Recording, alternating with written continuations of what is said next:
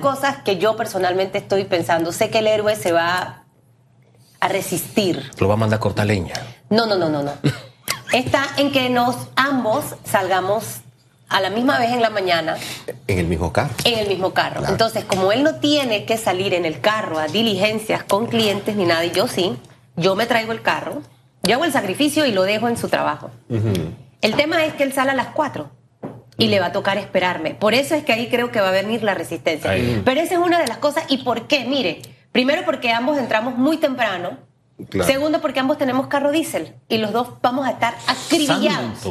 Entonces, es una de las cosas. Pero, ¿sabes? Más allá de ese sacrificio que vamos a hacer nosotros, que está bien, ¿cómo va a ser el productor? ¿Cómo va a ser el que abastece al restaurante, al que abastece al hospital, a la escuela? Ahí no, ahí no puede ponerse y bueno, vamos eh, Hugo, a llevar los plátanos y todo en un solo... Es, no es tan real. Entonces, por esa razón, el gobierno tiene que encontrar una opción, mi querido Carlos Arauz. Y no es fácil, no es sencillo. Eh, en el espíritu de transparencia, de nuevo, hay que hacer docencia. Hay una fórmula que determina y que dictamina cómo se calcula el precio de la gasolina del diésel en Panamá. Eso está establecido desde el año 2003, 19 años sin revisión, sin haberse tocado. Quizás empezar por allí puede ser una alternativa, porque muchas cosas han pasado en 19 años. Pero más allá de eso, requiere voluntad, requiere creatividad, innovación y ganas de hacerse. Hay muy poco espacio para maniobrar en esa fórmula. Usted puede ver hasta una reducción del precio del petróleo y la fórmula va a indicar que el precio tiene que subir, porque hay otros componentes, como por ejemplo fletes, seguros, que todo ha venido en alza porque estamos viviendo en un ambiente netamente inflacionario. El Estado tiene muy poco control sobre eso. ¿Sobre qué elementos tiene el Estado control? Impuestos. El impuesto a la gasolina, el impuesto de diésel, tiene control sobre eso, tienen poder de intervenir para poder ajustarlos y que el precio por ahí baje. Y por el otro lado está el tema de la marginalización, de cuánto ganan las gasolineras y los intermediarios. Esos son los dos espacios para atacar la fórmula. Mire, a ese punto, a ese punto precisamente iba mi pregunta, porque incluso este domingo en debate abierto vamos a abordar el tema. Sí. Eh, y cuando planteamos, ponemos sobre la mesa de que ante situaciones de emergencia, bueno, hay que buscar salidas de emergencia. totalmente. Ante situaciones insólitas, tendremos que buscar soluciones insólitas. Eso implica que si yo como, qué sé yo, en la cadena me estoy ganando el 5% o el 3%, vamos a poner 3%. Hombre, tengo una situación crítica. ¿Sabes qué? Por un tiempo, por tres meses, por un semestre, por lo que quede del año. Ese 3% vamos a bajarlo. Sin, sin, sin meterme en, el, esquema de libre empresa que hay en Panamá, pero a la, a la postre haciéndolo porque es una situación de emergencia. ¿Sabes qué? Ya no va a ser, durante la crisis o durante la guerra, no va a ser el 3%. Vamos a definirlo a 2 o a 1,5 o a 1%. ¿Me explico? No sé, pero hay que buscar alguna porque Usted habla del impuesto y lo que pasa es que el impuesto acá desde hace rato lo tenemos ya destinado para el tema de el tanquecito de gas. Entonces tenemos que ver también cómo hacemos con el tanquecito de gas. En fin. En todo caso, ahí tendría que venir algún tipo de reemplazo, lo que llaman la renta sustitutiva. ¿Dónde sale ese dinero?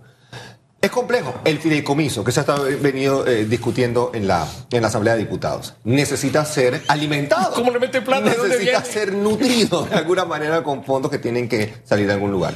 Y por otro lado, la intervención estatal en el tema de cuidar cómo una empresa hace dinero, pues sí se ve contra un atentado contra pues, la libre empresa. Así que en, este esquema grande yo creo que hay que ponerse muy, muy, muy creativos. Hablaba sobre el tema de la, de la ganancia. No se puede quizás o no se debe pelear contra la ganancia que tiene una empresa. Pero ¿qué tal? ¿Qué tal? De nuevo, radiografía se caracteriza por proponer. Vamos a hacer. El Fondo de Ahorro Soberano de Panamá está destinado para eventos como estos cuando el país está enfrentando una crisis de implicaciones pues sociales incluso. ¿Cuánta plata hay en ese fondo ahorita mismo? 1.600 millones de dólares. 1.600 millones de dólares. No hablo de tocarlo de nuevo porque van obviamente a atacarme y atacarnos.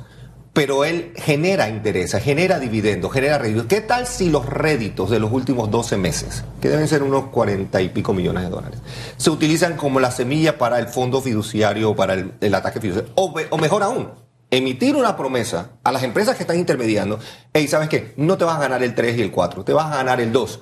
Pero en el tiempo, el Estado panameño en, los próximos 18 meses, 24 meses, va a emitir un documento que hoy te garantiza cuando te vayas a recuperar, porque nos vamos a recuperar, esto no va a ser siempre así. pero hay que atreverse a proponer, hay que ser creativos y, e estructurar instrumentos para que la libre empresa siga y también pues no sigamos ahogándonos en esta vorágine que nos está llamando, porque tiene repercusiones sociales. Así es. Tiene repercusiones económicas. Así es. Las financieras y la tranquilidad social. El psiquis del panameño, la panameña Que sale en la que ya viene golpeado por dos años de pandemia. Entonces Así yo creo que estamos menospreciando el impacto en el psiquis, en la sociedad panameña como tal, en la hebra social. Y eso es muy peligroso. Profesor Arauz, usted para mí mencionó tres puntos clave. Atención, Ministerio de Economía y Finanzas. Press attention, como digo yo. Revisión de esa norma de 19 años de vigencia. Tarea número uno. Podría ¿A quién, ser. ¿De quién tiene que salir la decisión? Vamos a revisar esta ley que tiene 19 años y vamos a enviar a la Asamblea para que se revise. ¿De No dónde ley. tiene que salir? Si no es ley, es un decreto. El decreto. El decreto, es un decreto. Así que tendría que venir, bueno, la Secretaría de Energía, de la mano con el Ministerio de Economía y Finanzas, deberían poner algún tipo de esfuerzo, una comisión de trabajo de alto nivel y que a lo mejor revisen y ¿Puede ser de estas dos instituciones sin necesidad que intervenga el Ejecutivo o tiene que venir No, del el- Ejecutivo? Tiene que ser, tiene que ser, sí, porque va a tocar el, sí, el Consejo de Gabinete tiene que ver eso. Ok, eso como número uno. Usted hablaba del tema de voluntad política, Sí. que al final eso depende básicamente de las personas y de los seres humanos. A este gobierno le quedan dos años y medio. Es verdad, le llegó la pandemia. Sí. Es verdad, le tocó Muy difícil duro. reactivar. Sí, sí. Pero usted quería ser rey, le toca tirar besito, como digo yo en buen panameño. Entonces, e- esa voluntad de las primeras acciones, ¿hacia dónde de- deben ir, eh, eh, Carlos? Con lo que mencionaste del tema de este decreto, con lo mencionaste con el tema del margen de ganancia. Ganancia, correcto. Eh, ahí, cuando revisamos el decreto, ahí estamos atacando el tema del margen de ganancia también de las estaciones de gasolina y demás. Sí, hay, dos componentes. El decreto tiene un número, el 60% del costo o del, del precio de la gasolina, del diésel, el 60% viene directamente amarrado a algo que no podemos controlar, que es el costo del petróleo. Ahí no hay nada que hacer, así que nos olvidamos de ese 60%. Y el otro 20% quizás tiene unos temas de seguro, que a lo mejor hay muy poco por hacer, pero hay un veintitanto por ciento, que es al que yo me hago referencia, al tema de impuestos directos, que son los que nosotros pudiésemos de una otra forma controlar, y a la marginalización. Ya Hugo Enrique Famanía lo dijo, el tema del impuesto es muy delicado porque tiene el subsidio del tanque de gas. Yo me atrevo a apuntar energías en el tema de la intermediación. ¿Cuántos están ganando hoy los intermediadores, los distribuidores? Y en ese esquema, sentarse a la mesa y decir, señores, tenemos una situación compleja. No podemos intervenir la libre empresa, pero podemos quizás ponernos creativos. Subsidio es una opción. Subsidio. Hugo, por ejemplo, el tema de la planteó- palabra es dolorosa, pero quizá, eh, eh, si nos atreviésemos, Susana Elizabeth, a, a- hacer, a comprometernos a que sea un subsidio temporal. El problema es que en Panamá hablamos de subsidio, pasan cuatro años y todavía tenemos un subsidio a la gasolina. Pero en este Entonces, momento sí se necesita. se necesita totalmente. Yo estoy de acuerdo y, con y Hugo habló de otra opción. A mí invítenme a las mesas de trabajo para que usted vea cómo surgen las ideas. A lo mejor yo no soy en esa rama, yo estoy más en el tema de imagen y demás, Sí. pero Dios me ha dado la capacidad de ver la parte administrativa también de una manera muy, muy, muy enfocada. Hugo hablaba de un tema de impuestos, Canal de Panamá, eh, con todos los barcos, los, los contenedores, con el tema del combustible. Combustible. Eh, Esa pudiera también ser otra opción y tomen esto como coach Ojo, gratis, ¿no? Ojo, y esto, y este es un planteamiento a largo plazo, porque imagínense, esto lo pusimos sobre la mesa como una locura en la crisis del 2008, si la memoria no me es infiel. Sí. Eh, y yo he dicho locura porque al final, cada vez que se lo plantea alguien se sonríe, ¿no? Y yo digo, como a mí no me suena loco. Me acuerdo que en aquella época todavía no teníamos canal ampliado y me decían, no, pero es que lo que pasa por aquí no pasan muchos tanqueros. Pero ahora sí pasan. Entonces a esos tanqueros quitémosle la esquinita de un centavo y queremos... Ahora, esa no es una solución para ahora, es para crear un fondo para cuando volvamos a tener crisis, porque estas crisis son recurrentes. Son recurrentes. Esos países, su riqueza, eh, es su petróleo, bueno, la nuestra es el canal. Entonces que el canal cree un fondo especial Sí. para estos momentos. ¿Cómo? Quitándole la esquinita de un centavo y vamos para ese fondo y cuando lleguen momentos como este, Sí. nos beneficia a todos los panameños, porque aquí se habla de los transportistas, pero esto, esto afecta a todo el mundo y a todas las cadenas de, de comercialización. Entonces, al final todos estamos impactados. Y, y- y el mundo que estamos viviendo solo apunta hacia tiempos más complejos. La situación que vive China con el confinamiento ahora mismo está mandando las peores señales en materia de crecimiento.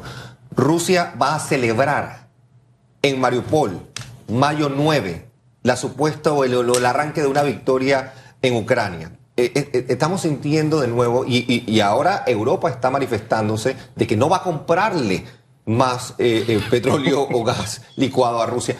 Estamos viendo de nuevo en materia energética un- una, lo que algunos han definido como una tormenta perfecta. Pero fíjese, ese, ese, esa ruptura va a ser paulatina. Sí, va a ser gradual. Porque no es que diga, espérate, ya ahora no te compro. No, porque Alemania depende en un 60% del gas que le viene de Rusia. Entonces no puede cerrar la válvula. Es así. Entonces de poquito, de menos a más. Creo que el tema de Canal de Panamá es complejo también por el marco legal, por el título de ley que tiene la autoridad del Canal de Panamá. Y es muy poco lo que se puede hacer allí, salvo viniese algún tipo de acuerdo nacional, voluntad y que dos asambleas consecutivas lo logren. Es, que lo que yo celebro es esto. Cuando se lo dije a don Ricardo T. Vázquez, se lo he dicho a otros administradores del canal Sí. y siempre han tenido una reacción. Él tuvo la misma, él sonrió y dice, nosotros podemos generar el ingreso. El ingreso, sí. Ellos lo pueden hacer. Sí. Dice, pero la decisión tiene que ser una decisión de Estado. O sea, eso lo tiene que tomar el gobierno y decir, espérate, vamos a crear ese fondo, Sí. este lo que usted nos da no va para la caja común, este pedacito especial va para un fondo y va a ser un compromiso de ahorro para situaciones críticas por petróleo específicamente, Específicamente. o por derivados del petróleo. Esa no es una cosa que nosotros podemos hacer. Sí. Pero ya eso me dio una voz de aliento y parte, no, estás tan loco. No, el- y, el, y el país lo, lo necesita. En esta coyuntura particular, lamentablemente, de nuevo, el Fondo de Ahorro Soberano de Panamá tiene esa particularidad. Sí, hasta 200 millones de dólares el presidente de la República si declaran un grado, bueno, todavía estamos viviendo un estado de emergencia.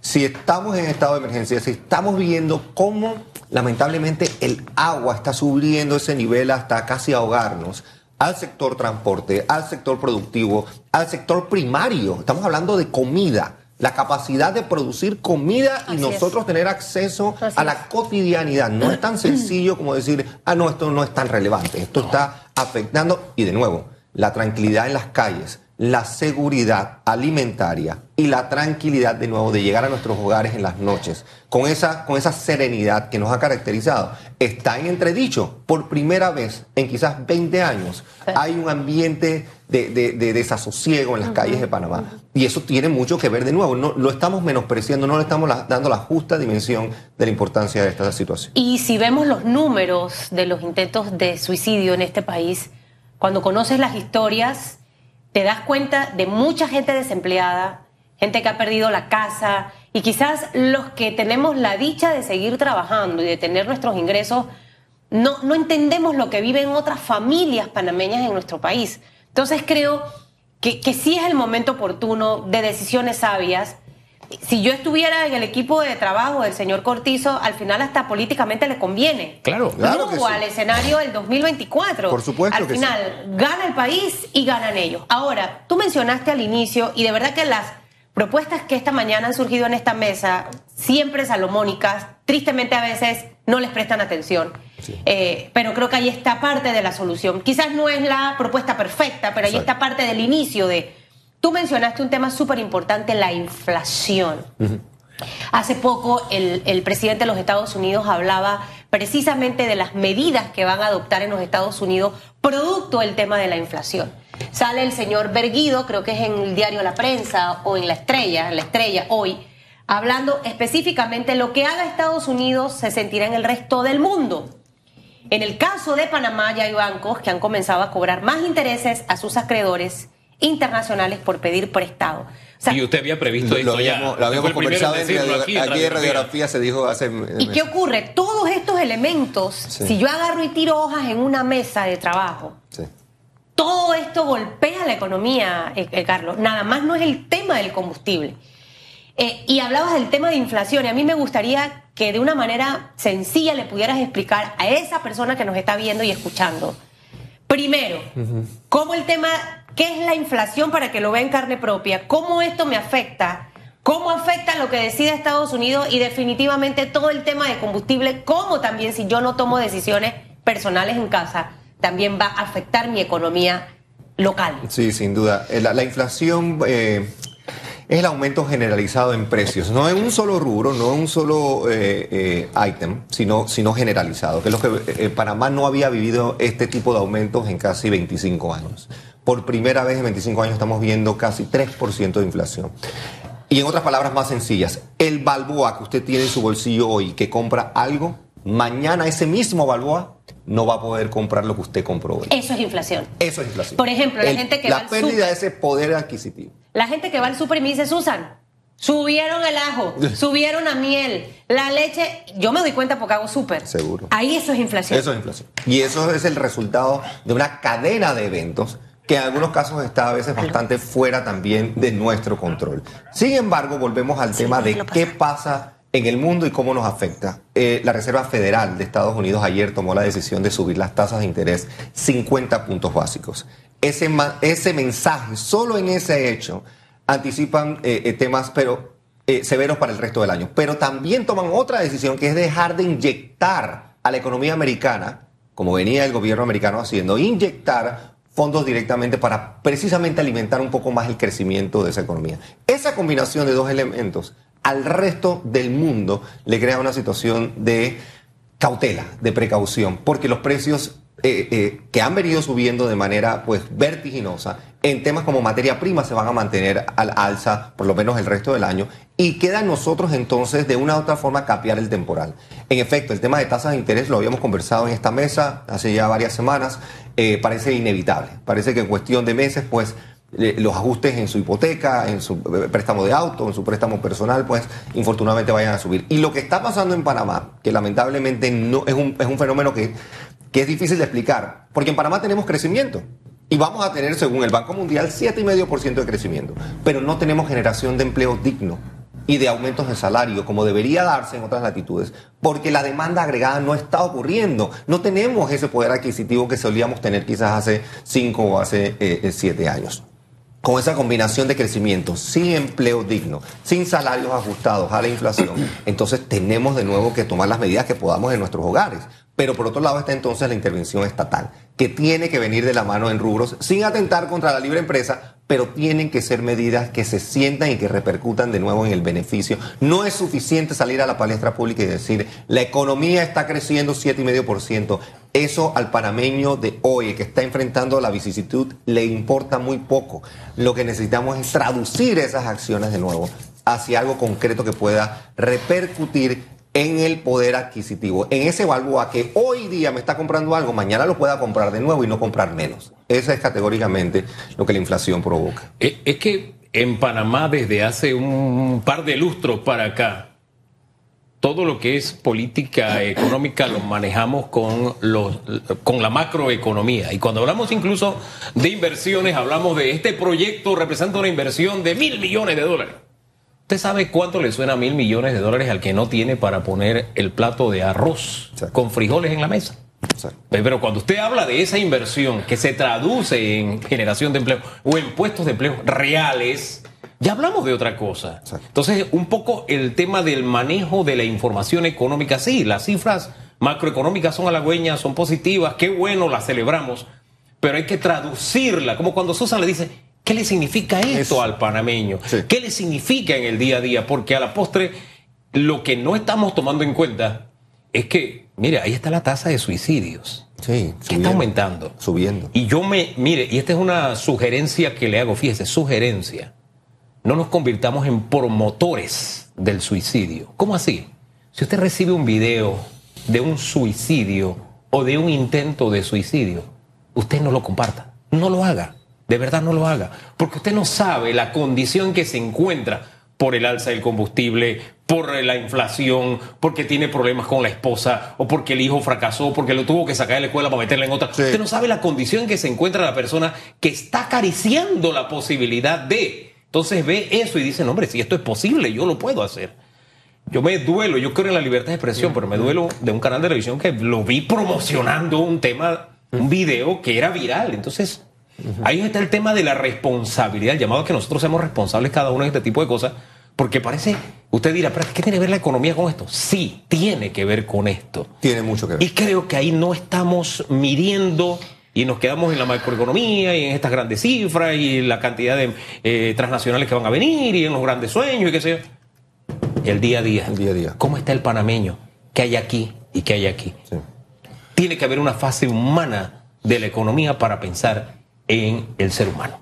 La- lamentablemente, de nuevo, en esta coyuntura que estamos viviendo, pareciera que lo político le está ganando a lo económico o a lo técnico Y peor aún, lo político le está ganando también a lo humano.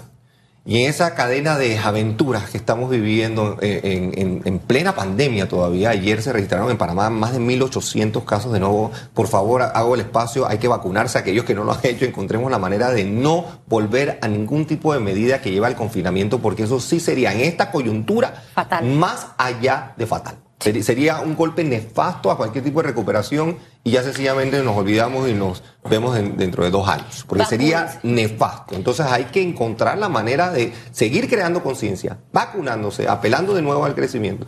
Y por otro lado, de nuevo, ser más humanos, ser entendedores de la situación que se está viviendo. Entiendo plenamente lo- lo- los deseos del accionista que desea obviamente un mayor dividendo. Entiendo claramente el Estado que necesita los tributos y las arcas llenas para ejecutar sus planes. Pero en esta coyuntura, por los próximos 6, 8, 12 meses, lo humano tiene que imperar. La creatividad, la innovación y apelar a la ejecución de acciones que impacten al panameño que está sufriendo el día a día. Si hay desencanto, si hay desconexión entre las autoridades y la realidad que están viviendo los panameños hoy día, pues estos eventos de las últimas 24 horas nos tienen que hacer despertar. Aumento de tasas, aumento de costos en combustible, aumento de la vida en general, de costo de vida. Es un alto, imperativo, urgente el que el Estado tiene que hacer con el sector privado, con todos los actores que están tomando decisiones y finalmente atacar lo que sea necesario para que el panameño, la panameña, el residente en este hermoso país no siga sufriendo como lo ha venido haciendo. Y me van cambiando el discurso o la línea de los voceros del gobierno que dicen es que esta decisión del combustible no depende de Panamá. El 60% quizás sí, pero hay un 40% de opciones en donde sí podemos accionar. Hay que accionar. Y en vez de gastarse la plata en viajes costosos y en cosas, porque ahí hay otro, otro, otro, otro punto, mi querido Carlos. Cuando yo sé que estoy en una situación crítica y soy empático con lo que está viviendo mi país, yo tomo decisiones. Yo creo en la inversión. ¿Cuánto me va a generar de empleo o me va a mover la economía? Por ejemplo, la remodelación del Rotcarú. Proyectos que hay ahorita mismo. O realmente tomo decisión, esto lo paro y este dinero lo voy a, a tomar para hacer esto. Esa toma de decisiones, empezar a privar a los funcionarios públicos, algunos, de privilegios, donde se derrocha el dinero de una manera abismal. En la Asamblea Nacional de Diputados, usted entra y ve el desglose que Feliz Antonio Chávez le da, usted ve la cantidad de plata que se vota innecesariamente en cosas que no se necesitan. Entonces, eso también es prioridad para poder ser empático, Carlos. O sea, porque si al final yo me gasto la plata en otras cosas que puedo utilizar en algo que realmente va a impactar de manera positiva al país, entonces yo estoy eh, irrespetando en realidad lo que vive la mayoría del país. Y el gobierno entender que no es una campaña, ni que es que hay una agenda, no. No, todo lo contrario. Ser realista con lo que hay en Panamá. Bueno, veremos y usted pasa. sabe, a propósito de esto de mover la economía y de... Adelante. Nosotros hemos puesto ejemplos concretos aquí, muy concretos de casos donde decimos, oye, si está de moda generar empleo, no podemos detener los proyectos. Hay un proyecto que el presidente anunció el año pasado en Colón, eh, la cárcel de Colón. Ya hay empresas interesadas. Le han dicho al Ministerio de Gobierno, aquí estamos, queremos hacerlo. Usted sabe lo que es como inversionista, no uno, tres. Y ahí le digan, hey, queremos trabajar, queremos poner la plata a circular. Pero tú, ministerio, no dices acá, estas son las reglas, aquí va la licitación, vamos a echar adelante el proyecto. Teniendo la partida. O sea, esas son cosas que yo no logro entender. Porque si nosotros queremos poner de moda, la, obsesionarnos con la generación de empleo, lo que yo pueda hacer lo pongo a andar.